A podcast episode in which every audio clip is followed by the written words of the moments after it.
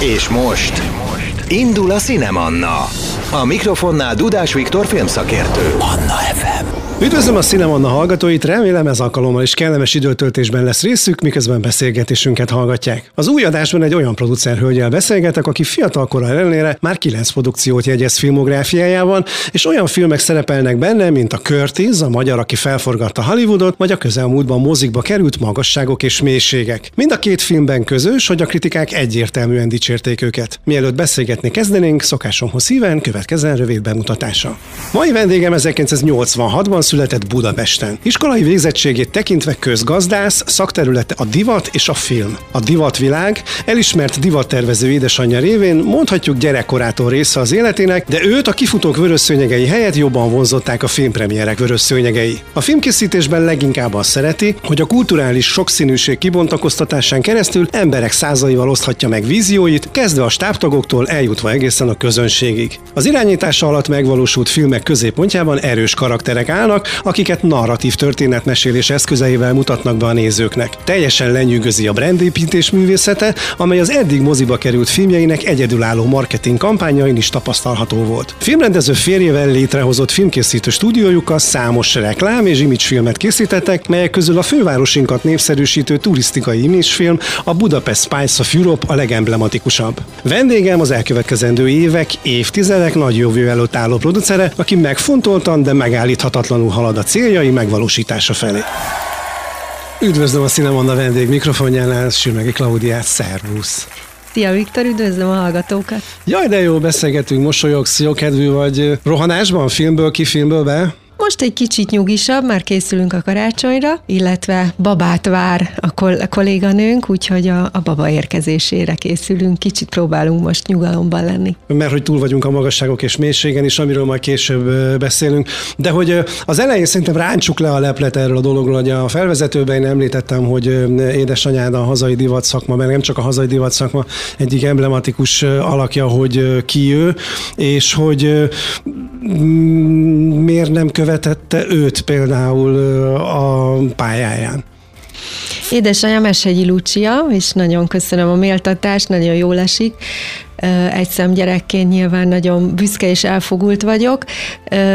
Igen, hát ő ugye a pályáját 35 éve kezdte, tavaly ünnepeltük a, a márkának, a Luan Luciának a 30. évfordulóját, és hát a mai napig nagyon szoros a kapcsolatunk, mi ugye egy mondjuk úgy lakóközösségben élünk, és hogy miért nem követtem a pályáját? Talán azért, mert hogy így real-time követtem figyelembe az elmúlt 35 évben a, a, a szakmai előremenetelét, és azt gondolom, hogy ha az ember ennyire közelről jár, látja, hogy mivel jár egy, egy divattervezőnek, egy ilyen alkotó művésznek a, a, az élete, akkor azért azt is érzi, hogy ez nem csak úgy kitalálom, és akkor kedről szerdára most én is divattervező leszek, de nyilvánvalóan maga a márka, a családi vállalkozás nagyon közel áll a, a szívemhez, és valószínűleg ezért specializálódtam a, a közgazdaságtan és azon belül a nemzetközi kapcsolatok szakirány után a divatra és a luxus márka menedzsmentre. De hogy nem is volt ez soha tervben, hogy majd akkor te ezt átveszed, vagy tevékenyen részt veszel benne?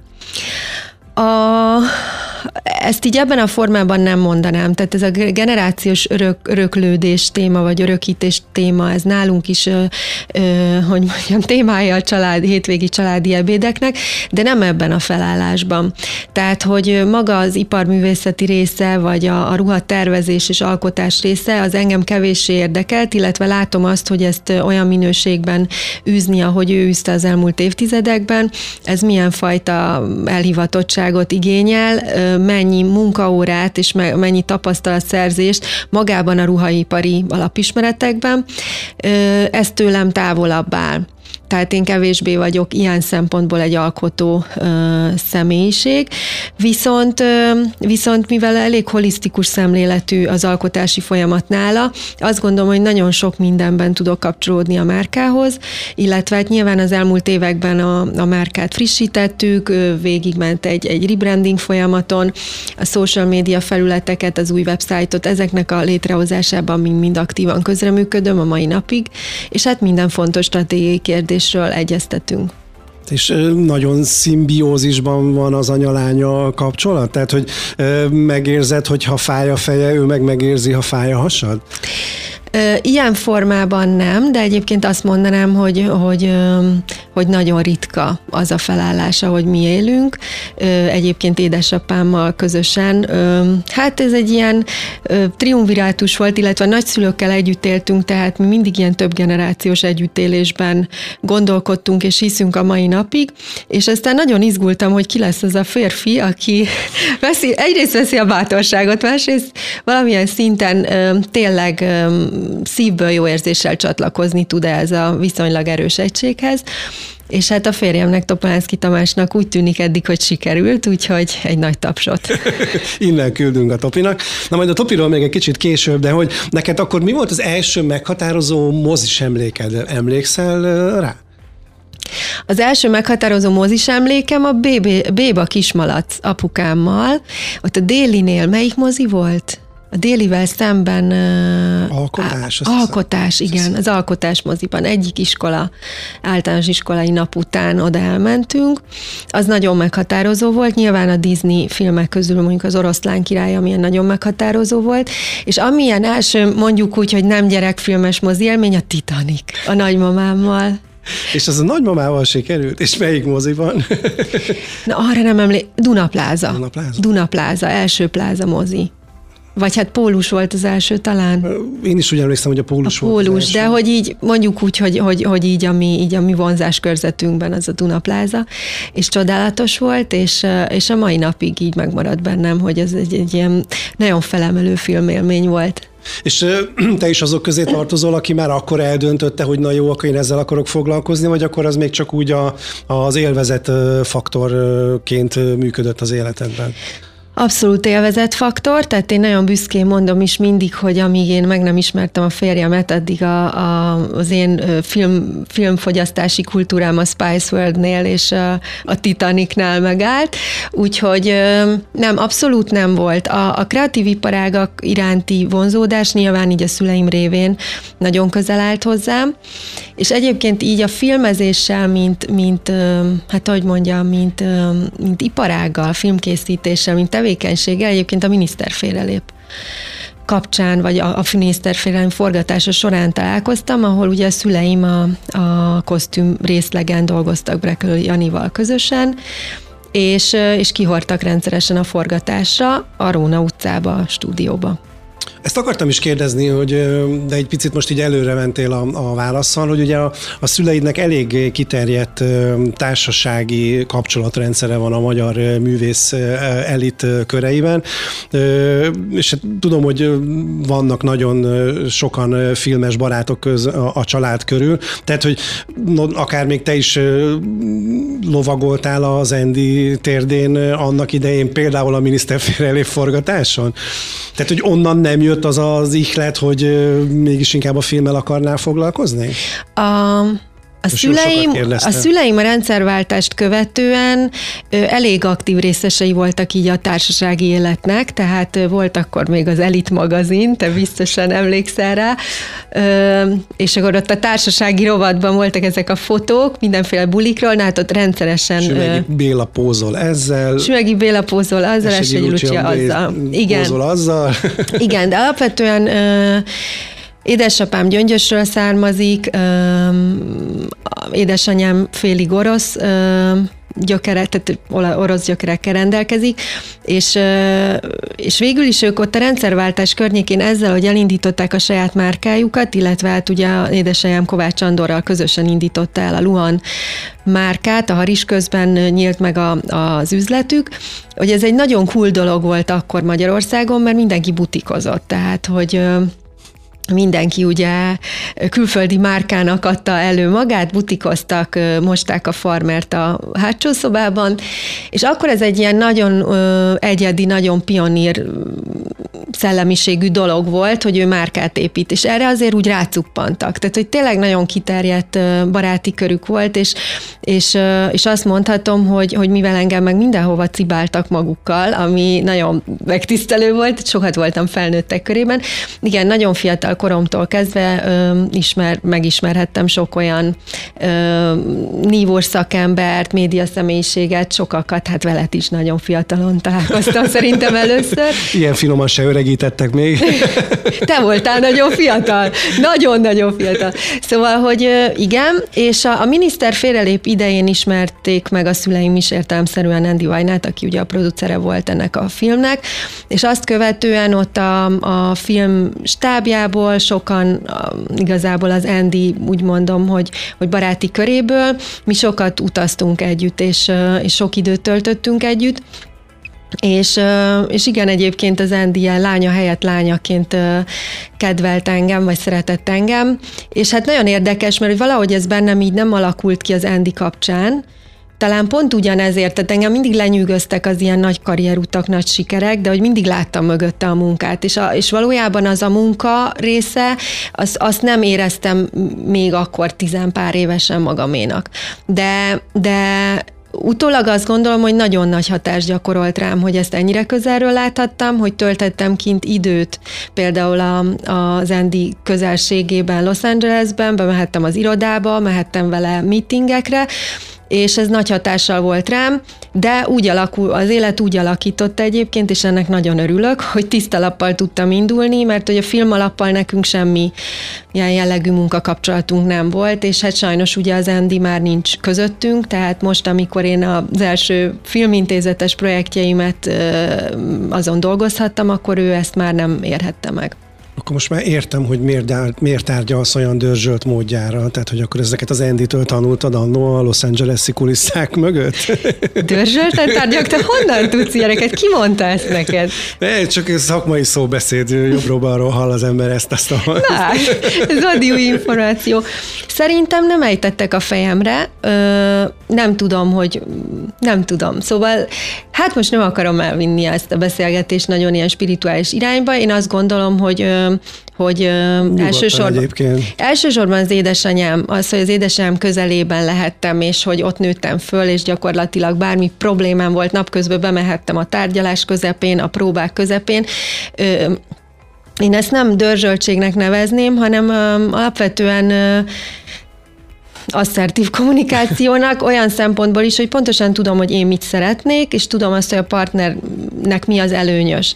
És valójában el tudunk jutni egy, egy olyan kompromisszumra, ami szerintem mindenkinek jó. Persze lehet, hogy neked nem pont ezt jelezték vissza, tehát persze örülök, ha az, az, az törzsöltségnek nevezik, de, de inkább azt gondolom, hogy, hogy általában azt szem előtt tudom tartani, hogy mi a film érdeke, illetve hogy mi a stáb érdeke, Ö, illetve azért ide beszúrnám azt, hogy ugye én az egyetem mellett elkezdtem pénzügyi tanácsadóként dolgozni, ö, ügyfélfronton, ami azt jelenti, hogy nem tudom, több száz, nem több ezer ö, mondjuk úgy, hogy sales és eladás technikai képességeket igénylő tárgyaláson tárgyaláson túl kerültem bele a filmszakmába, tehát hogy azért az én szocializációmnak oroszlán része az egy olyan területen történt, ahol ahol az, hogy kapcsolódni tudsz a partnereddel, felismered az ő adottságait, lehetőségeit, és, és, és annak megfelelően tudsz a saját érdekeidet képviselni, hogy egyébként őt is figyelembe veszed, az így a lételeme volt a sikerünknek. És akkor hogy került ebbe a képbe bele a topi? Mert ebben azért akkor kell, hogy legyen valami sorszerűség mégiscsak. Ó, hát van. Mindenben van sorszerűség. Topi ö, évfolyam társam volt a gimnáziumban, a Verespálné gimnáziumban. De nem is egy osztályba jártatok? Csak nem, mi nem jártunk egy osztályba, és én ráadásul hat osztályosban jártam, tehát már négy éve ott, hogy mondjam, rágtam az ismert embereket a folyosón, mert mindenkiről tudtuk, hogy merre hány óra, és akkor megjelent 11-ben a Topi, nagyon szép volt már akkor is, viszont nagyon kellemetlen embernek tűnt. Ilyen nagy vagány volt, külsős barátnője volt. Ezt el se akarom hinni. Hát igen, igazi pózőr volt. És hát akkor persze, hogy nagyon érdekel, de hát teljesen esélytelen volt. Talán egyszer szóba legyettünk valami buliba elhívott, amire nem mentem el. Meg volt egy szilveszteri buli, ahol ott bekapcsolódtunk mi is a barátnőinkkel, bár nem voltunk meghívva, de hát ez minket nem érdekel. A szilveszteri bulik sajátja ez a dolog. Igen, hogy egyszer csak megérkezel, és, és nagyjából ennyi, és akkor az érettségit követő, az érettségi után évekkel később összefutottunk a, a rendkívül illusztris Ötkert című helyen, és ott nagyon sok időt töltöttünk együtt, egy sokat jártunk oda együtt bulizni, akkor mindenki ilyen nagy útkeresésben volt. Az újra találkozásotok alkalmával mennyire hamar került a beszélgetések középpontjába a film? Fú, szerintem nagyon korán. Tehát, hogy most, ha így visszaemlékszem, akkor azon kívül az ötkertben, hogy épp azt megsúgta, hogy ő lehet, hogy be akar térni az iszlám vallásra, ami akkor, egy, akkor én egy ilyen rockstar alűrnek ö, ö, tituláltam. Amellett rögtön a film, tehát hogy épp mind dolgozik, hogy mennek, akkor még ilyen, ilyen kisebb, ilyen ö, videóklippeket, meg ilyen szerelemprojekteket vittek a, a társaival, és, és nagyjából akkor alapították meg az ő közös cégüket Vas Gergely operatőrrel, és Bátori Peti akkor grafikus művészként dolgozott, most már motion designerként dolgozik, és ők hárman létrehozták a Hallucination-t, és nagyjából akkor kerültem be ott az életébe, tehát a cégalapításkor már ott jelen voltam. Úgyhogy, de nagyon hamar, és rögtön mentünk közösen moziba, másnaposok valahányat néztük, és itt hát rögtön jelen volt a film, rögtön. És ki van nagyobb hatással a másiknak a filmes szemléletére? Egyértelműen Tamás az enyémre. Igen. Ö, ami, a, ami a fogyasztást illeti, tehát hogy milyen filmeket nézünk meg. És, és a filmek dekódolását illetően viszont ilyen nagyon kiegyenlítettnek érzem ezt. Tehát, hogy vannak olyan filmélményeink, ami elsőre neki kevésbé megy át, nekem nagyon átmegy, és utána napokkal később hozzá megérkezik. Van olyan, amiért közösen nagyon rajongunk, rajongunk ilyen volt most a, a szomorúság háromszöge, hogy így beültünk, úgy jöttünk ki, hogy wow, és két nap múlva úgy összenéztünk, hogy ez nem volt olyan jó. Tehát, hogy ez most, ez most ez most ki volt matekozva. És tudod, és akkor elkezdünk róla beszélgetni, tehát, hogy, hogy most már azt érzem, hogy mind a ketten hatással vagyunk a másikra, és nem feltétlenül azért, mert én kupálódtam, hanem azért, mert, mert nekem nincs olyan filmes háttértudásom, ami miatt, ami miatt keretekben gondolkodom a filmről, hanem teljesen átadom magam, mint egy, egy bárki a közönségből, és szerintem emiatt egy kicsit érdekesebb megvilágításba kerülnek néha, akár kommerszebbnek tűnő tartalmak. Tehát a producer asszony a közönség nézőpontját képviseli inkább a beszélgetések folyamán? Ha, vala, ha valami mellett le kell tennem a voksomat, akkor igen. Igen, és, és nyilvánvalóan ezt nehéz szerintem in, itthonról megközelíteni. Nagyon sokat agyalok ezen, nagyon sokat foglalkozom a témával, hogy mi érdekli az embereket, de alapvetően inkább azt mondanám, hogy, hogy nem a mozi, mozi közönséget szeretném megérteni, hanem az embert magát, ugyanis azt gondolom, hogy egy olyan időszak előtt állunk, ahol ha az embert értjük, akkor az emberből mozinézőt tudunk faragni, egy olyan filmmel, ami erre ráhangolódik, és nagyon könnyen tudunk stabil mozinézőket elveszíteni, vagy úgymond elveszíteni a versenyt valami más helyettesítő termékszolgáltatás miatt, mert nem értjük az embert, és nem értjük, hogy az ember épp miben, miben van, mire rezeg, mire rezonál, mi esik jól neki, mi veszi körül. Tehát, hogy Ilyen szempontból igen, de ettől függetlenül a filmet, mint, mint, mint művészeti ágat nagyon fontosnak tartom, és fontosnak tartom azt, hogy az alkotónak a, a saját ízlése és a saját, nem tudom, önazonos látásmódja az egy filmben leképeződjön, de azt is gondolom, hogy nem biztos, hogy minden filmrendezőnek vagy forgatókönyvírónak feltétlenül um, hagyni kell -e ebben teret, mert, mert szerintem nem mindenkinek van hozzá ajándéka, hogy így finoman fogalmazzak. De hát ugye a hányház annyi szokás azért az nem túl kis cél, hogy egyes embereknek filmet csinálni. Tehát azért, amikor a moziban megjelenik a nézőtéren a sok néző, akkor ők együtt képviselnek valamit, ami nyilván a külön individumokból áll össze, de hogy nem túl nagy a szakadék a kettő között? Hát inkább ezt értettem ez alatt, hogy az egyént érteni, hogy hogyha az egyént értjük nagyjából, akkor értjük a közösséget, Ö, szerintem fogalmunk sincs sok szempontból, tehát ö, ez nem csak a filmfogyasztásra vonatkozik, például Budapestről nézve arról, hogy egyébként mit szeretnek nem Budapesten például. Uh-huh. De itt inkább ilyen nagyobb nem is ideológiai kérdek, hanem társadalmi ö, dinamikák, ami körülvesz minket, ö, kulturális, meg, meg bármilyen történelmi háttér.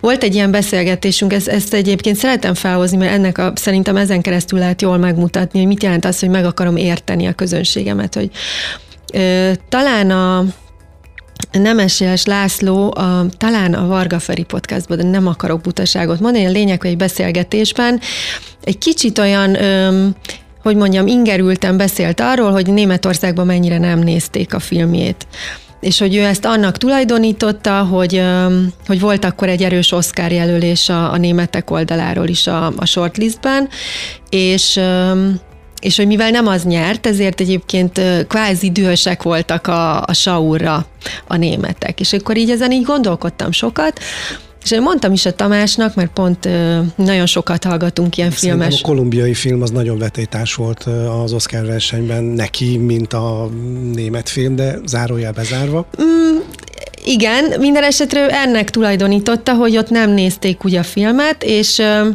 és mi sokat hallgatunk ilyen podcastokat, szakmai anyagokat a Tamással, amikor roadtrippel, tehát amikor autóval megyünk A-ból B-be, és akkor mondtam neki, hogy szerintem egész egyszerűen ennek az volt az oka, hogy elképzelem a német családot, vagy a német fiatalokat, akik egyébként Körülbelül öt éves koruk óta azt hallgatják, hogy hibásak és felelősek a holokausztért. De most ezek után, amikor döntést kell arról hozni egy szombat délután, hogy mire költöm el a 10 eurómat, akkor nem biztos, hogy arra akarom elkölteni, hogy megint valaki az orrom alá dörgölje, hogy egyébként én mit tettem. Tehát, hogy akarom-e behívni az életembe ezt az érzést, egy ártatlan szombat délután, amikor egyébként valami felszabadító is történhetne velem.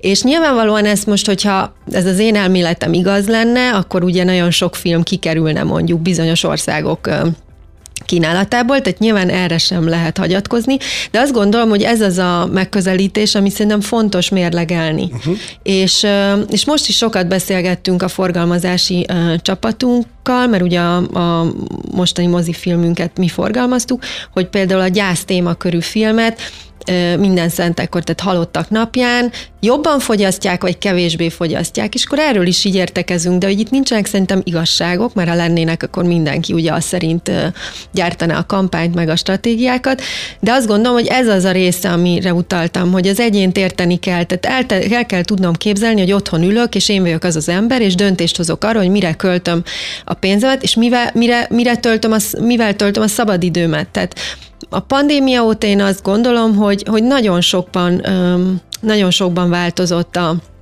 a, a szolgáltatásokhoz kapcsolódó, meg az élményekhez kapcsolódó fogyasztási szokás az embereknek, ami azt jelenti, hogy hogy lehet, hogy én mozifilmes producerként nem egy másik mozifilmmel versenyzek már, hanem mondjuk egy jó könyvvel. Egy jó orvostót Noémi könyvvel, vagy egy jó, nem tudom, kortársregényel. Sorozattal Kábelszolgáltatóval, nem? Hát ez túl basic lenne, de hát nyilván kábelszolgáltatóval, streamerrel, de azt mondom, hogy ez a saját asztalunk, tehát hogy azt, azt értenünk kell valamilyen módon, hogy a filmes tartalmak közül mi lesz, vagy miért azt fogyasztjuk, de amikor azt próbáljuk összehasonlítani mondjuk, hogy hogy a a nyugati nyaralás miért tudott több nézőt csinálni, mit tudom én, mint a bereményi kalapja, akkor, akkor azért nem a filmet a filmmel kell összevetni, hanem a nyugati nyaralás esetében azt, hogy a család együtt únózik, vagy elmegy és megnézi a nyugati nyaralást, és a bereményi kalapja esetén meg azt, hogy olvasok egy jó ö, regényt, vagy egy életrajzi művet, vagy elmegyek a Puskinba, és megnézem a Bereményi kalapját a barátnőmmel. Tehát, hogy így, így értem inkább ezt. Értem. Hát mondjuk a Nyugati Nyaralás című film kapcsán most nem kezdenék állásfoglalásba, mert arról talán lehet mondani, hogy közismert, hogy mennyire lesújtó véleményem van. De a, a ti filmjetekről beszéljünk inkább. Tehát mi a, a Levél Istenhez című film kapcsán találkoztunk, ami ugye még talán 2014-ben készült, ugye, ha jól emlékszem, és ott már nagyon érdekes volt az, hogy a kisfilmek szintjén is mennyire vizuálisan komplex volt az egész, többek köszönhetően a Dobostomi operatőr barátunknak is betudhatóan, de volt egy nagyon erőteljes dizájn a, a filmnek, és a karakterközpontúsága is nagyon érdekes módon volt elmesélve, hogy ez már akkor eldőlt nektek, hogy az ilyen típusú filmek mellett teszitek le a garast? A Tamás szerintem nagyon inspirálják az ilyen történetek, meg eleve nagyon, hogy mondjam, ő egy ilyen nosztalgikus ember, mindig ezt szoktam mondani, tehát nálunk biztos, hogy minden nap megemlékezünk valami szupersztár, popstar rendező, valaha élt színész születésnapjáról, halálának évfordulójáról, nem tudom, első áldozásáról, valamiről meg kell emlékezni. Tehát, hogy ő egyébként egy ilyen szempontból szerintem egy nagyon karakterfókuszú alkotó, de a levélistenheznél kevésbé ez volt a szem, az elsődleges szempont, ott ez, hallottuk ezt az anekdotát, amire ez épül végül is egy mexikói népmese, és kutyasétáltatás közben mesélte nekünk egy nagyon kedves ismerős, hogy szerint ez egy aranyos gegre épülő történet, és, és egyszerűen ebben meglátott a Tamás valami olyan, tehát meglátta azokat a rétegeket, amit mi így a, a Juno Eleven produkciós cégünkön belül úgy, mint motto használjuk, hogy olyan, olyan filmeket szeretünk készíteni, ami a legkülönbözőbb érzékenységi szinteken értelmezhető, és érzékenységi szint alatt ilyenkor mi azt értjük, hogy hogy ezen a kisfilmen mondjuk egy kevésbé barázdált néző jót kacag, és azt mondja, hogy de jó pofa volt, meg jó volt a plot twist a végén. Mondjuk egy szociálisan érzékenyebb valaki pedig látja azokat a léjereket, rétegeket, hogy mély szegénység, hitkérdés, stb. stb. stb. Tehát amiről utána tud hosszan beszélgetni. Ezután pedig jött a Duna Project, amely gyakorlatilag a mai napig egy ilyen központi elem nektek. És ugye a Duna Projectnél meg pont a, a főszereplőnek a, a víznek a hiánya az, ami körül tulajdonképpen zajlik a, a történet. Ez hogyan jött? A Duna, a Duna egyébként egy, a Tamásnak egy rémálmára épül, ami, aminek az volt a része, hogy megy át a 47-es villamossal a Szabadsághídon, és hogy úgy, úgy látta, hogy nincs ott a Duna a tehát volt egy ilyen vizuális uh-huh. előkép.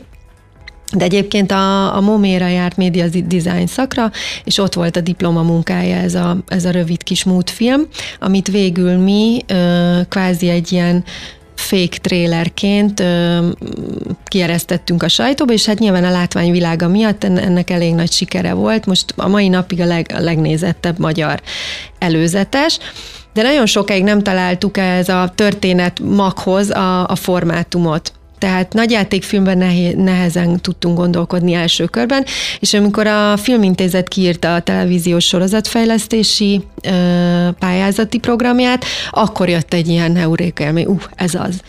És egyébként ez is egy nagyon karakterközpontú történet, egy hat epizódos minisorozat, amit írunk, most már egyébként meg van írva mind a hat epizód, tehát ez iszonyat munka, tehát a sorozatfejlesztés ez egy teljesen más univerzum, de itt is van két főszereplőnk, gyakorlatilag párhuzamos storyline-okat, nem tudom ezt magyarul ezt a szót, tehát két történetszálon haladnak az események, és mind a kettőnek van egy erős karaktere. És hol tart a projekt a megvalósítás felé való menetben? Készen vannak a részek. Ha most meg kell satszolni, mikor lesz ez például a közönség számára elérhető? Hát ugye ez egy nagyon nehéz kérdés, ezt ugye te tudod kívülről, belülről, hogy nekünk azért a Duna egy olyan projektünk, amit igaz, hogy 2015-ben már a múltfilm kijött, de utána jött nekünk a Curtis, tehát hogy vannak projektek, amik mellette könnyebben és gördülékenyebben összeállnak, A Duna esetében, mivel nincs ez a klasszikus, mondjuk Nyugat-Európában talál, található ilyen broadcasting rendszer, tehát tévés háló, amire építve mondjuk az ilyen high-end dráma sorozatokat fejleszteni lehetne, egy kicsit nehezebb szerintem Magyarországról nemzetközi mm, léptékben vagy viszonylatban érdemes sorozatot elindítani, tehát ez nem megy egyik napról a másikra. A, ahol tartunk a Dunával kapcsolatosan, hogy bekerültem idén egy produceri képzésre, az egyik legfontosabb európai producer képzésre, az elvére, és oda ezzel a projekttel mentem. Úgyhogy az idei év az nekünk nagyon nagy ö, mértékben arról szólt, hogy a, a forgatókönyv, magyar forgatókönyv fejlesztés mellett már a finanszírozási tervet, az egész csomagot ö, ö, raktuk össze, és picseltük most nem olyan régen Barcelonában több döntéshozónak, tehát streamereknek, ö, TV csatornák igazgatóinak, annyira nehéz ezeket magyarul mondani, bocsánat, azért Pláne, makogok. Még néhány nappal ezelőtt ezeket még angolul mondtad Igen, igen, igen. És, és alapvetően az a koncepciónk a Dunával, hogy itt is szerzünk magunk mellé. Egyrészt egy, akár Magyarországról egy sorozatgyártásban jártasabb, tehát stabilabb és, és nagy, több eddig megjelent sorozattal rendelkező gyártócéget, illetve két koproducert. Van egy osztrák producer partnerünk, akivel elkezdtük a, a párbeszédet ezzel kapcsolatban, és harmadik országnak szeretnénk bevonni még egy ilyen VFX és utómunka területén nagyon erős országot, akiknek mondjuk így a támogatási rendszerük is stabil, tehát Belgium, Luxemburg, Németország, esetleg Svájc, ezek azok, amik most így terítéken vannak, és, és hát utána megpróbálni majd a pályázatot a, már velük közösen, tehát ő velük az oldalunkon a gyártás előkészítésre a Nemzeti Filmintézetnél. Lehet a Duna a következő a besúgó? És mondjuk adott esetben föl, fölkarolja egy ö, nagyobb ö, streamer. Lehet, egyébként lehet, de lehet a Duna egy, ö, egy olyan koncepció, ami a mi koncepciónk, de végül nem mi gyártjuk. Tehát lehet egy erős IP is. El tudnád engedni a kezedből, vagy a Topi ezt el tudná hmm, engedni, hogy... Szoktunk erről beszélgetni, tehát azt érezzük, hogy van egy nagyon erős koncepció, van, van ahhoz egy megírt történet, meg, meg van írva gyakorlatilag 360 oldal majdnem, ami, ami, ami bármilyen nagyobb broadcasternek vagy platformnak egy nagy érték, mert ebben benne van másfél-két év. Nem engedhetem el a kezét, mert ezt a Nemzeti Filmintézettel közösen fejlesztettük ezt a, a projektet, de azt gondolom, hogy nyitottnak kell lenni bármire, amire esetleg itthon még nem volt példa, mert, mert még gyerekcipőben jár ez a terület Magyarországon, még úgy nagyjából keressük, hogy mi lesz a mi sikersztorink. Abban az értelemben, hogy mondjuk az HBO bejön, mint finanszírozó, nyilvánvalóan nem, mert ezt tudjuk, hogy most már nem egy reális elképzelés, a Netflix nem annyira van jelen, vannak más streamerek azért, akikbe lehet gondolkodni. Én azt gondolom, hogy inkább egy erős koprodukcióból lehet ezt felépíteni, és a koproducerek oldalán erős broadcasterekből. Uh-huh, és akkor utána, amikor már majd elkészül, akkor utána menni ö, vele azokra a piacokra, ahol mondjuk a már a kész tartalmat ö, keresik. Hát most már azt látom, hogy mind a streamerek, mind a, a TV csatornák, mind egyébként a világforgalmazók nagyon korai szakaszban bekapcsolódnak. Ha egy projektben nem kapcsolódnak be nagyon korán, akkor azt nagyon nehéz végigvinni, mert most mondjuk pont a, a sorozatoknak így a, úgymond a, a legjobb időszakát éljük, de azért 5-7 évnél többet nem adok már ennek a hype-nak uh-huh. ezen a területen se. Úgyhogy én azt gondolom, hogy, hogy az ki fog derülni már ennél korai, tehát még forgatókönyv fázisban. Ugyanis azt gondolom, hogyha ilyen, tehát egy olyan költségvetést rak össze az ember 6-7 millió euró mondjuk minimum, hogy egyáltalán labdába rúghasson mondjuk Németországban sorozatfinanszírozás tekintetében, akkor ott a, a, már a fejlesztésbe be kell vonni ezeket a partnereket. Uh-huh. A készterméket akkor már nem biztos, hogy be fogja fogadni, hogyha az első pillanattól kezdve nem tud benne ott lenni, mint tanácsadó, véleményt mondó a finanszírozó. Nehezebb. Tehát ezt ilyen tisztán magyar projektként én nem tartom elképzelhetőnek, és igazából nem is vágyódom rá. Uh-huh. Tehát azt gondolom, hogy nekünk most azt így új generációs producereknek ez is a feladata, hogy, uh-huh. hogy kapcsolódjunk más országokból, hogy az ottani felhalmozott tudást valamilyen formában át tudjuk örökíteni itthonra, hogy a mi tradíciónkat, gyökereinket, ezt a lokális szexiséget, ami nekünk van, ezt, ezt egy kicsit tudjuk népszerűsíteni tőlünk nyugatabbra. Én azt gondolom, hogy most azért sok olyan projekt van a, a Nemzeti Filmintézet portfóliójában, vagy hát van egy pár, ami alapvetően inkább ennek a régiónak a a történelmére, kultúrtörténetére, tradícióira épül, és, és nyilván ezeknek a finanszírozása csak az országon belülről, vagy régión belülről megoldható. A mi sztorink az ilyen szempontból univerzálisabb. Van egy lokális úgymond ízesítése, de ettől függetlenül maga a történet elég univerzális ahhoz, hogy vonzó legyen más országoknak. Na erről a nemzetközi koprodukcióban való, meg a kap, nemzetközi kapcsolatépítésben való elmélyülésről majd még kérdezek, de most egy kicsit haladjunk így kronológiailag a, a filmográfiádon, hogy a lehetetlen határen dokumentumfilmbe téged mi vonzott bele? Neked mi volt a fontos abban a projektben? Alapvetően a Lehetetlen Határán című dokumentumfilmet mi, mi ilyen szakmai együttműködésben a Paralimpiai Bizottsággal közösen alkottuk meg a koncepciót, és volt is egy elképzelés, hogy mikor szeretnénk ezt bemutatni. A... Mondjuk el a hallgatóknak, hogy ugye ez a dokumentumfilm paralimpikonokról szól. Igen. Ö, ami nagyon tetszett benne, hogy a parasportolók egy része ö, ő születetten ö, ö, fogyatékkal élő, a másik része viszont egészséges, teljesen egészségesen, éppen született, és az élete egy bizonyos szakaszán történt vele valami olyan tragédia, aminek a folytán azt követően már ö, különböző nehézségekkel kellett megküzdenie. Tehát nagyon tetszett ez a párhuzam, vagy inkább azt mondanám, hogy ez a, ez a szembeállítás, illetve én nagyon szeretem ezeket a személyes történeteket, és a Tamás számára is ez volt a vonzó, Azóta is nagyon jó barátságot ápolunk, például Ráckó Gittával és Engelhardt Katival, akiük ugye paralimpikon úszók, és őket itt ismertük meg e-, ennek a projektnek a, a kapcsán. Tehát fontos volt számunkra az, hogy, hogy hogy valami olyat alkosunk, mi nem vagyunk dokumentumfilmesek, és hogyha ha a dokumentumfilmezést nézzük, egy nagyon erősödő szegmense ugye a filmkészítésnek, ez inkább egy ilyen riportfilm, én azt mondanám, de de a mai napig mutatják be iskolákban, és, és fontosnak éreztük érzékenyítés szempontjából is, hogy ez elkészüljön.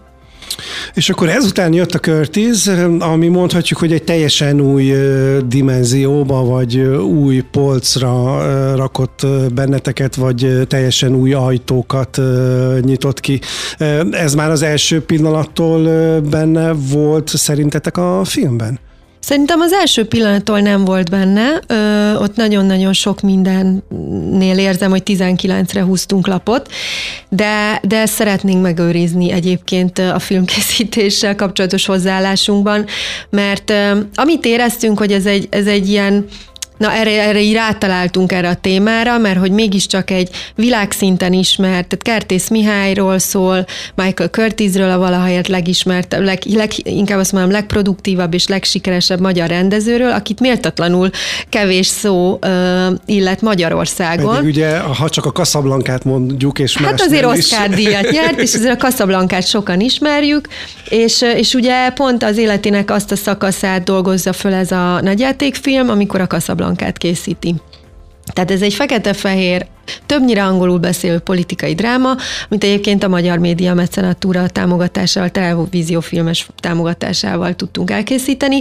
Tehát azt éreztük, hogy van benne valami nagyon olyan izgalmas, ami így, így Magyarországról is nagyon érdekes, és történelmi személyiség, és nemzeti büszkeséget, hogy mondjam, kapirgáló vagy, vagy generáló sztori, de nemzetközi szintéren is érdekes lehet. És akkor ezt itt nagyon tudatosan az elejétől így épített vettük föl, nyilván a forgatókönyv nagy része ezért született meg angolul, nagyon sok amerikai közreműködőt vontunk be, illetve a Magyarországon élő különböző nagy hollywoodi filmekben mellékszerepeket, vagy kiemelt statisztériaként játszó ilyen expat angol anyanyelvű színészeket castingoltuk, illetve hát Lengyel Ferenc és Dobos Evelina főszerepekben.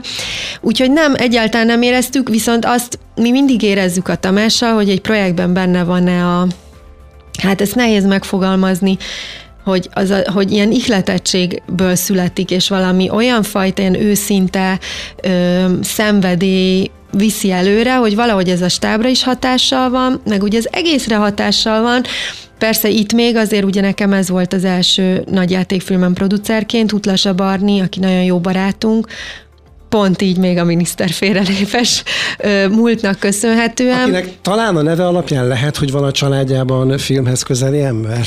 Van neki, van neki, igen. De hát a Barni is abszolút a, a, a ranglétrát végigjárva jutott el oda, hogy aztán ugye nagy filmeknek vált a producerévé, a Viszkisé, vagy ugye hát a kincsemben is nagyon fontos Amelynek szerepet töltött. Akkor már mondjuk, hogy akkor az apukája...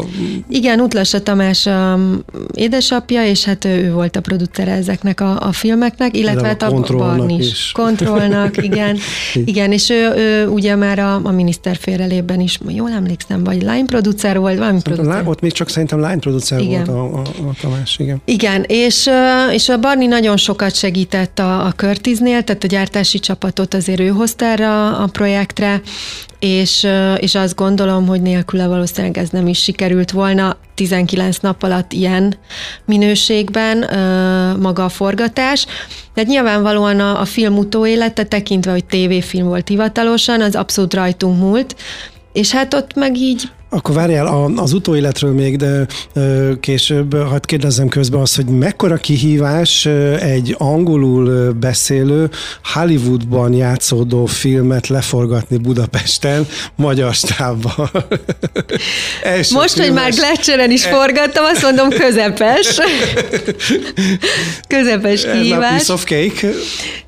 Visszanézve? Akkor az volt túl nagy. És uh-huh. mindig próbálunk egy kicsit olyat választani, ami picit nagy, amiben így bele kell nőni, mert, mert az a fajta alázat, meg, meg szenvedély, meg elhivatottság, valahogy az, azok az energiák ott tudnak mozogni, hogyha egy kicsit érzed, hogy túl nagy a cipő. És és mondom, tehát az itt a gyártásnak, a látványtervezőknek, Kisdorkának, Kiskatának, akik a kedvenc ikreink, hogy, hogy így fogalmazzak, csodálatos munkát végeztek, tehát hogy itt Dévényi Zoli az operatőr, tehát mindenki tudta, hogy mik a keretek, és mindenki, nagyon sokan voltunk első filmesek, tehát úgy első filmesek, hogy első nagy játékfilm, tehát ez a bizonyítási vágy, ami az első filmesekben benne van, ez valami olyan fajta találékonyságot eredményez, hogy tényleg ilyen kimagasló dolgok tudnak születni. Ezért tudnak jó inkubátorfilmek születni, és sok esetben jobbra sikerülnek, mint pár második, harmadik film, mert ez, ez benne van ez a fajta motiváció.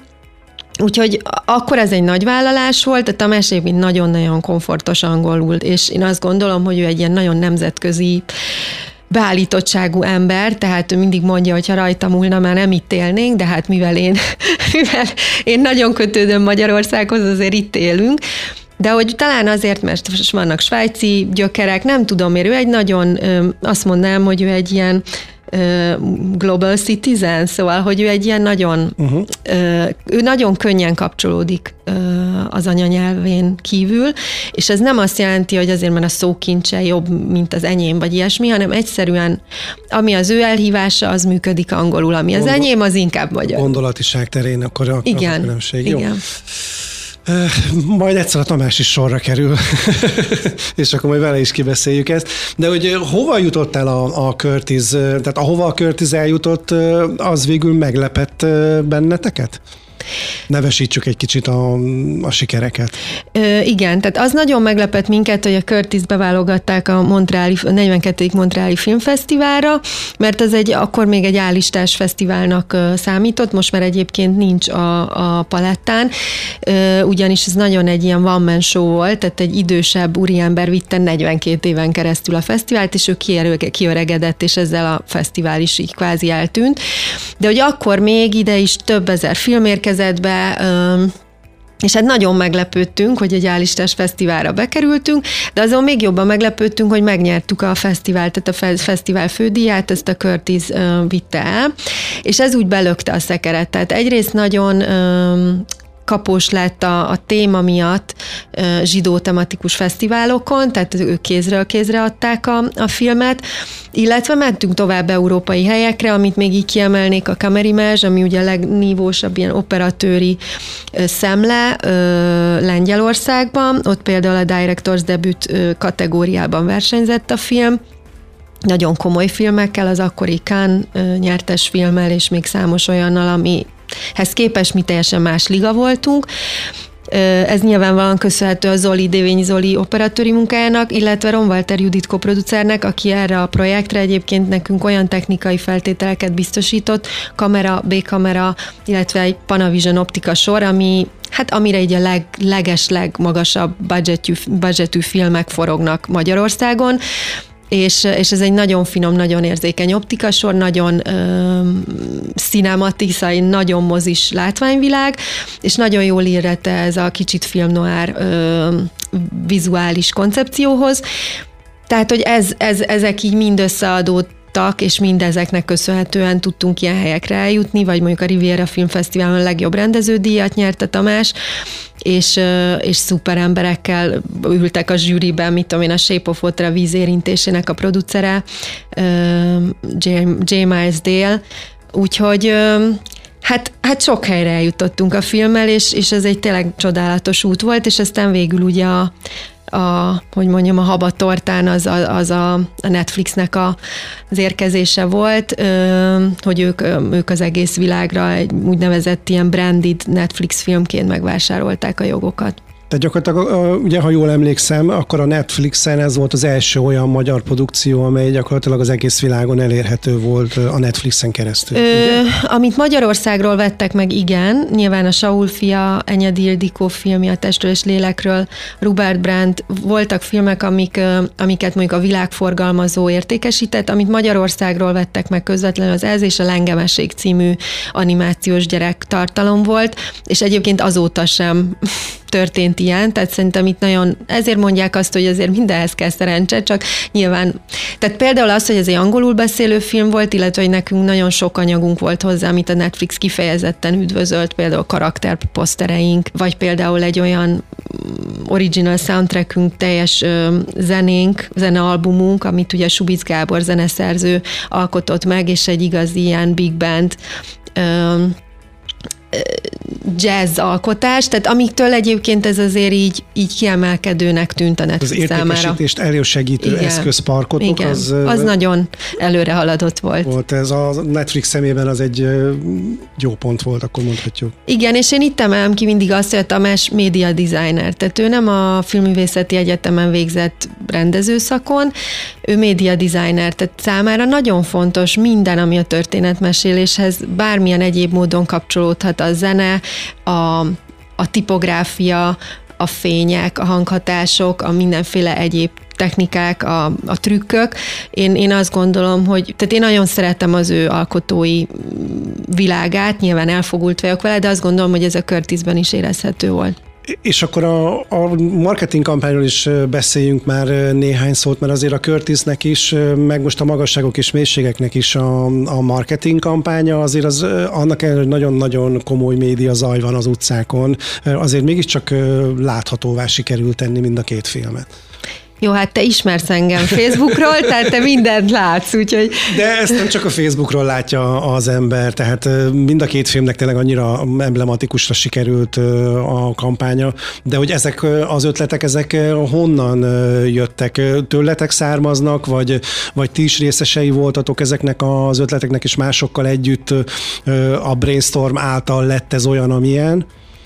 Minden ilyen eredmény az ugyanúgy csapatmunka, mint a film maga. A Laboratory Group, mint kreatív ügynökség, nagyon fontos stratégiai partnerünk, tehát például a Curtis esetében a castingolós beszélő interaktív plakát a nyugati térnél, ami elé oda lehetett állni, és akkor a Michael Curtis, aki egyébként egy nagyon kellemetlen ember hírében állt, mindenféle ö, megalázó utasításokat adott, hogy jobbra fordulj, balra fordulj, sírjál, stb.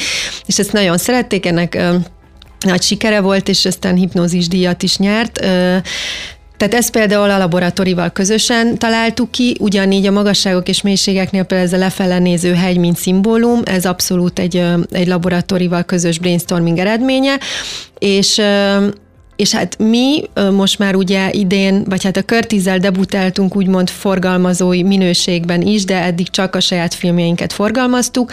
Tehát nekünk a, a marketing, a marketing kommunikáció, a branding a nullponttól, tehát hogy amikor forgatókönyv fázisban van egy film, akkor én szeretem azt látni, mint márkát.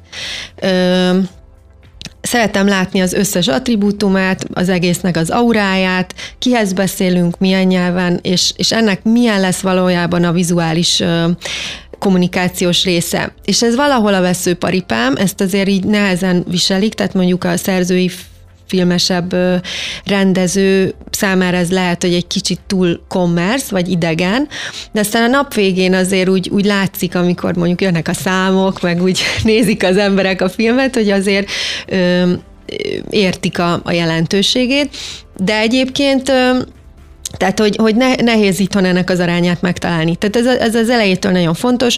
Mi együtt dolgozunk Molnár Kata Orsolyával, ö, itt a, a gyártási marketing és forgalmazás kapcsán, és most már más filmeknek a gyártási marketingjében is közreműködünk.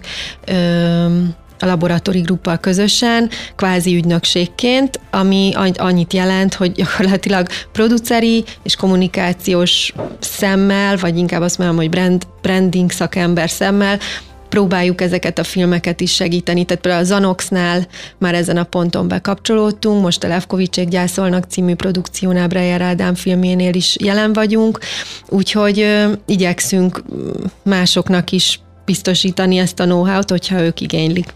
A magasságok és mélységek kapcsán már fél mondattal jelezted, hogy ugye meg lecseren is forgattál, ugye amikor a Curtis nehézségeiről kérdeztelek, akkor úgy tűnik, hogy a kiszáradó Duna is kb. meg lesz, és akkor mi a következő mondjuk az Antarktisz vagy a Marina árok? Milyen új kihívások felé nézel most például filmkészítés terén? Nem vagyok egy ilyen nagy kalandor, és mindig mondom, és az én extrém sportom az maga a produceri munka, mert ez épp elég életveszélyes.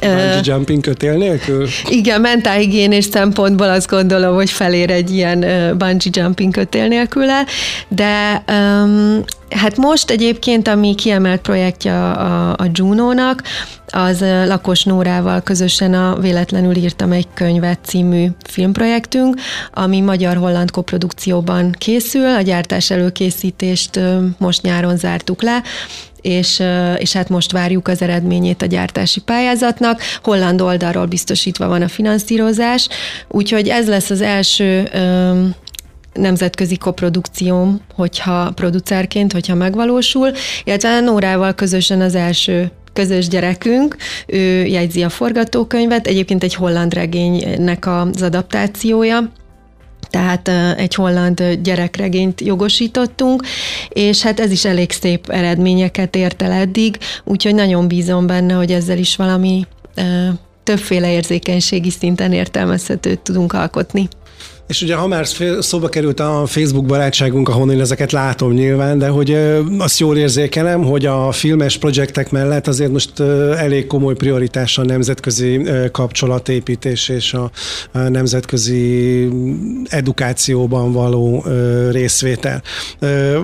Jól érzem én ezt?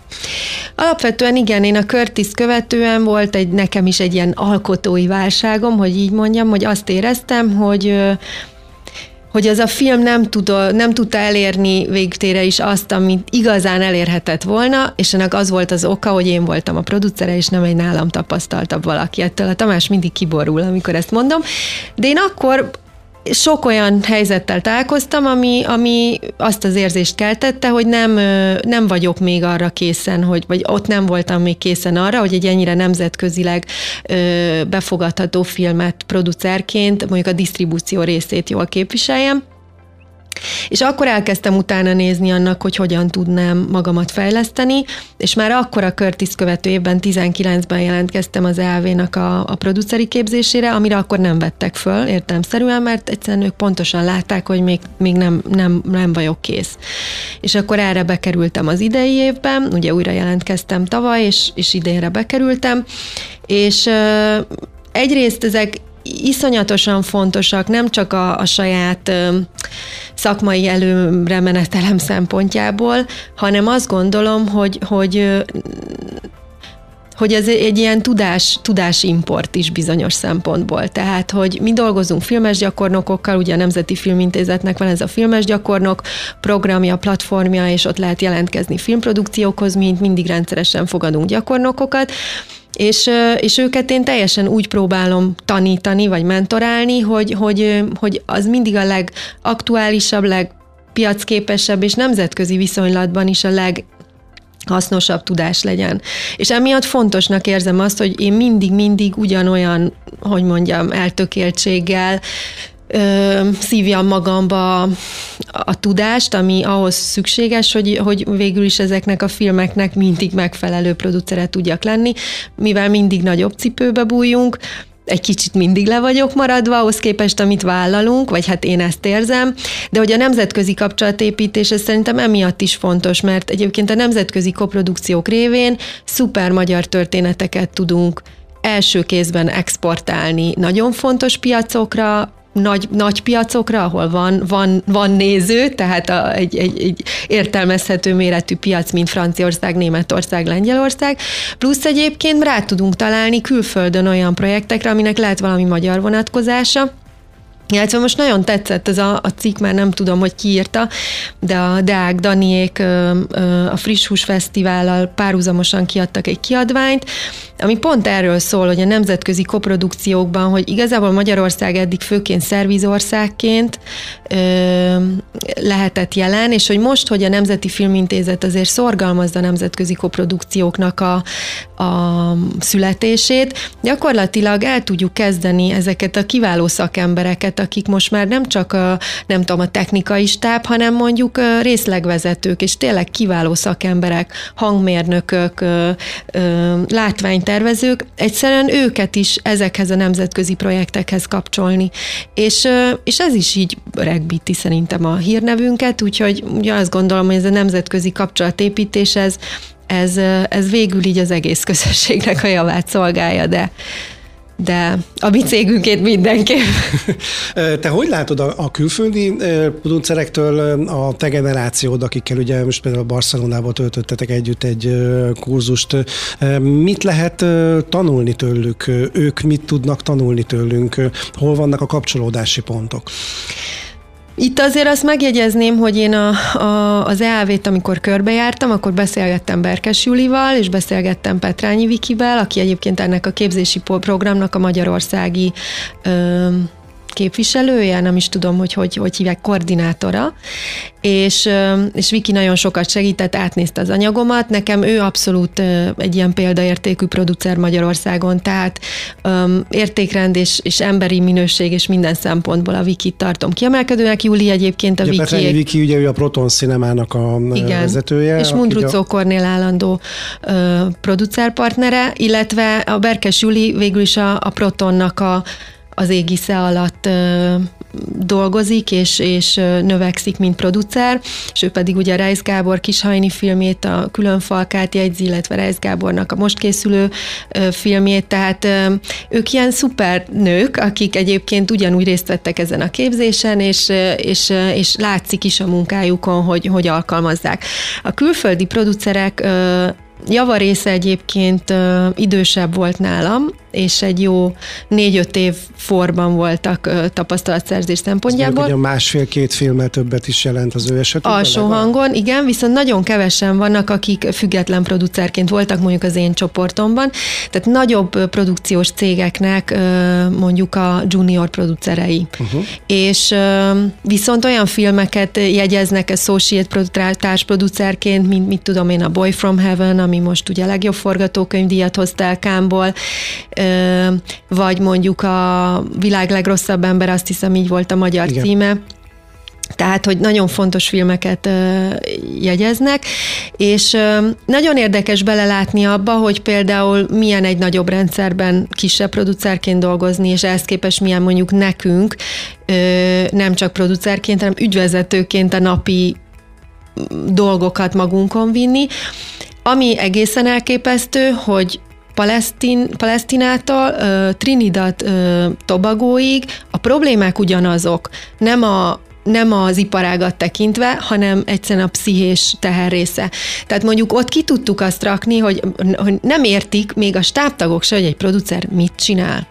Nem értik azt, hogy mondjuk egy kreatív producer az a forgatókönyv első betűjétől az utolsó néző, aki sír a válláig, minden folyamatban részt vesz. És, és hogy nem az van, hogy pályázok, és aláírok, és felszedem a pénzt, és szétosztom, és utána megírom a szakmai beszámolót, hanem a filmmel kelek fekszem. És egy soron van erre a budgetben, producer. Uh-huh. Tehát, hogy, hogy de közben a casting anyagot is átnézem, de közben a location scoutba is aktívan részt Tehát, hogy tudod, hogy egyszerűen ez egy nagyon komplex feladat, hogyha az ember a filmkészítés miatt csinálja, és nem üzletemberként. Uh-huh. És hogy például ez nagyon érdekes egy ilyen felismerés volt, hogy úgy te is, te is, te is, és hogy mindenki, hogy tudtunk rögtön kapcsolódni a problémáinkkal, és ez egy nagyon, nagyon biztonságos, de nagyon-nagyon őszinte és transzparens közösség, tehát nem viszünk ki információt, ami ott elhangzik, de ott belül viszont producerek, ugye a csoportvezetőink, minden ömlik, tehát ott volt sírás, rívás, nem egyszer, nem kétszer, tényleg elképesztően felemelő, de azért azt is érdekes látni, hogy hogy működnek hogy működnek más országban, mondjuk a finanszírozás, milyen, a, milyen rendszerek vannak, hány ablak van, vagy mondjuk nekik elképesztő, hogy itthon mondjuk gyártásra milyen összegeket lehet megpályázni, és azokat az ember meg is tudja kapni, vagy megkapja, vagy nem, de ha megkapja, akkor nagyobb összeget tud megkapni, vagy az inkubátor program, hogy azt például nagyon szerették kint, hogy ú, de jó, azt náluk is kéne. És azért a csoportjainkban filmalapvezetők is voltak, tehát mondjuk Finnországból az egyik filmfinanszírozási szervnek az egyik vezetője. És ez mennyire inspiratív egy ilyen légkörben részt venni? Azokat a céljaidat, amik mondjuk eddig léteztek, azokat felül kellett, tudtad, akartad írni egy ilyen kurzuson való részvétel után? Abszolút, tehát például az, az egyértelműen megfogalmazódott bennem, hogy egy bizonyos költségvetés fölött nem szeretnék filmekkel foglalkozni, hogy mi az, amit nem szeretnék feláldozni a filmkészítés oltárán, és hogy ez lehet, hogy ugyanúgy, mint mondjuk édesanyámnál, meg fogja húzni azt a vonalat, hogy meddig tudok eljutni. De hogy, tehát amiben nagyon segített még ez a program, ez nagyon, szintén nagyon holisztikus szemléletű, több tíz éves tapasztalattal rendelkező producerekkel beszélgettünk, az ő hibáikat próbálnak segíteni, hogy mi már ne kövessük el. Uh-huh.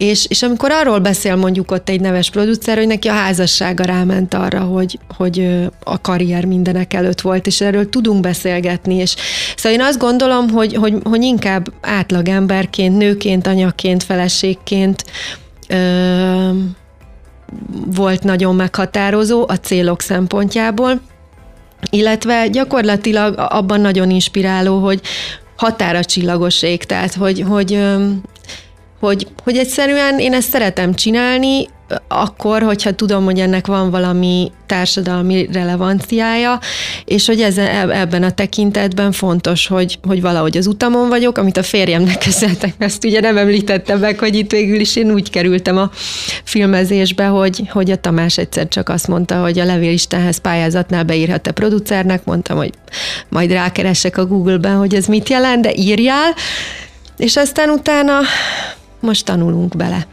Ö, és Anyukaként mekkora kihívás ez, hogy a férjed, aki az apuka, az rendez, és hogy akkor a filmről is kell vitatkozni, és akkor a feleség támogatja azt a rendezőt, aki a producerrel vitatkozik, aki egyébként meg te vagy.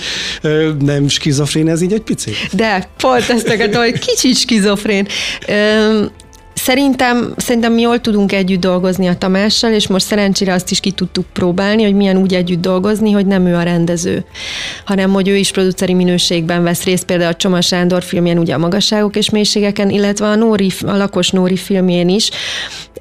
Ő tulajdonképp a Juno-ban a tulajdonos társam, és és ezt is megpróbáltuk. Azt gondolom, hogy ez nem működne, az egy-két éven belül kiderült volna, mert ez egy nagyon intenzív folyamat, tehát, hogy itt, itt van egy kölcsönös tisztelet, tehát mindketten tudjuk, hogy a másik miben jó, és abban nem is akarunk mi jók lenni, ez sokat segít.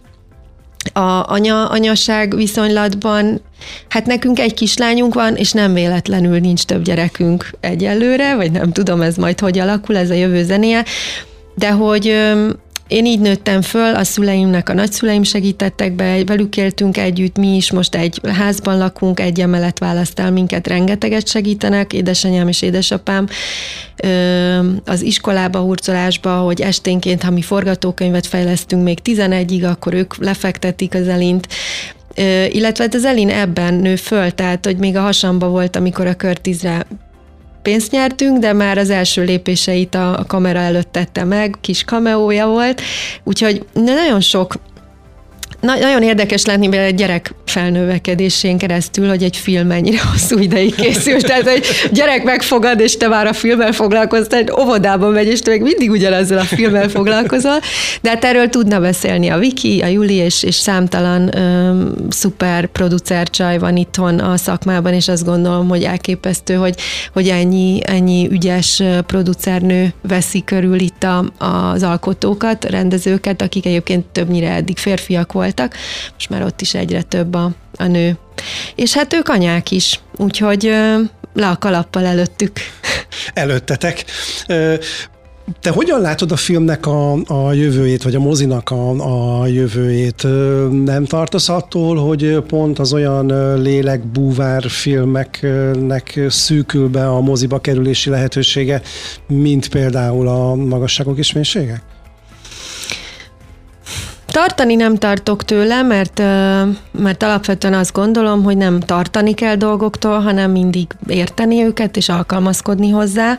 A pandémia is rengeteg jó dolgot hozott, rengeteg ö, szörnyűség mellett az életünkbe, és egyszerűen megpróbálni így a, a, a napos oldalát nézni a dolgoknak, de hogy konkrétabban válaszoljak, és itt mismásoljak. Ö, a magasságok és mélységek most ugye 15 ezer néző fölött jár. Ezzel a harmadik legnézettebb inkubátorfilm, amióta az inkubátorfilm vagy program létezik, tehát az elmúlt nyolc évben. A másik két film, a FOMO és az Egy nap, ezek mind a pandémia előtti ö, időszakban kerültek bemutatásra, és gyakorlatilag azt mondhatjuk, hogy a hogy hát átlagban, amit egy mondjuk egy ilyen drámaműfajú, kisköltségvetésű magyar film tud produkálni Magyarországon, annak a háromszorosa nagyjából ez a nézettség. Most hál' Istennek az elmúlt két évben voltak tízezer fölött inkubátorfilmek, de nem jellemző, és én azt gondolom, hogy 16 ezeret is el fogjuk érni, ha rem, hát remélhetőleg egy-két héten belül.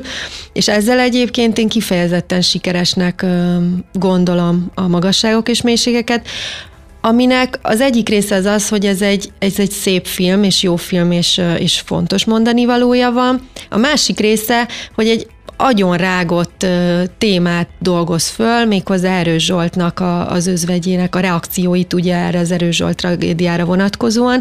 Tehát ezért volt egy olyan sajtóvisszhang, amit újra, tehát nekünk nagyon tudatosan kellett építeni a kampányt, hogy ezt újra tudjuk éleszteni, illetve egy olyan kommunikációs vizuális kommunikációt álmodtunk meg mellé, ami szerintem a filmhez képest kicsit harsány, kicsit közönségfilmesebb, viszont, ö, viszont versenybe tud lépni azokkal a moziplakátokkal, amiket a Cinema City-ben, a különböző mozikban látunk, és ö, Hollywoodi filmektől. Igen, igen, és, és nekünk ez volt nagy kihívás, hogy egyébként a témáját tekintve alapvetően szerzői filmként nyilvántartott filmet, közönségfilmként próbáljunk meg kommunikálni, és Biztos, hogy sikerülhetett volna ez jobban, biztos, hogy sikerülhetett volna jobban, hogyha nincs energiaválság és háború, és mit tudom én mi, de mi nagyon örülünk ennek a számnak most, jelen pillanatban, és hát az biztos, hogy erre nem lehet egy, egy üzleti modellt fölhúzni egy életen keresztül, és ez most már, ez most már nem csak nálunk van így, hanem, hanem tőkerősebb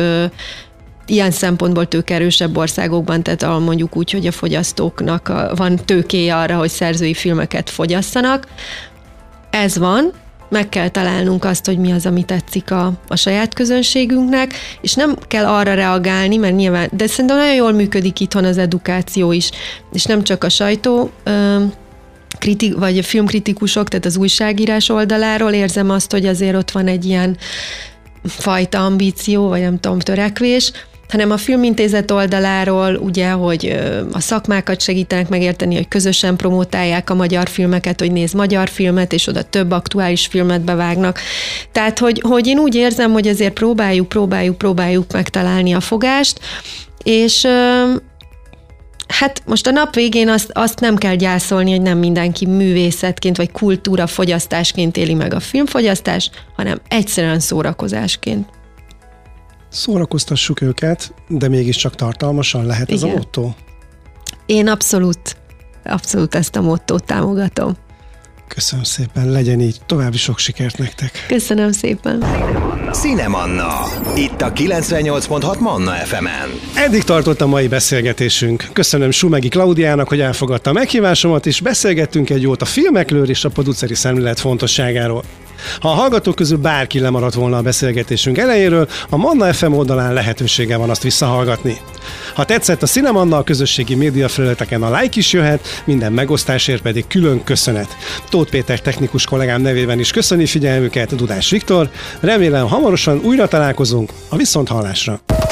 Ez volt a Cinemanna.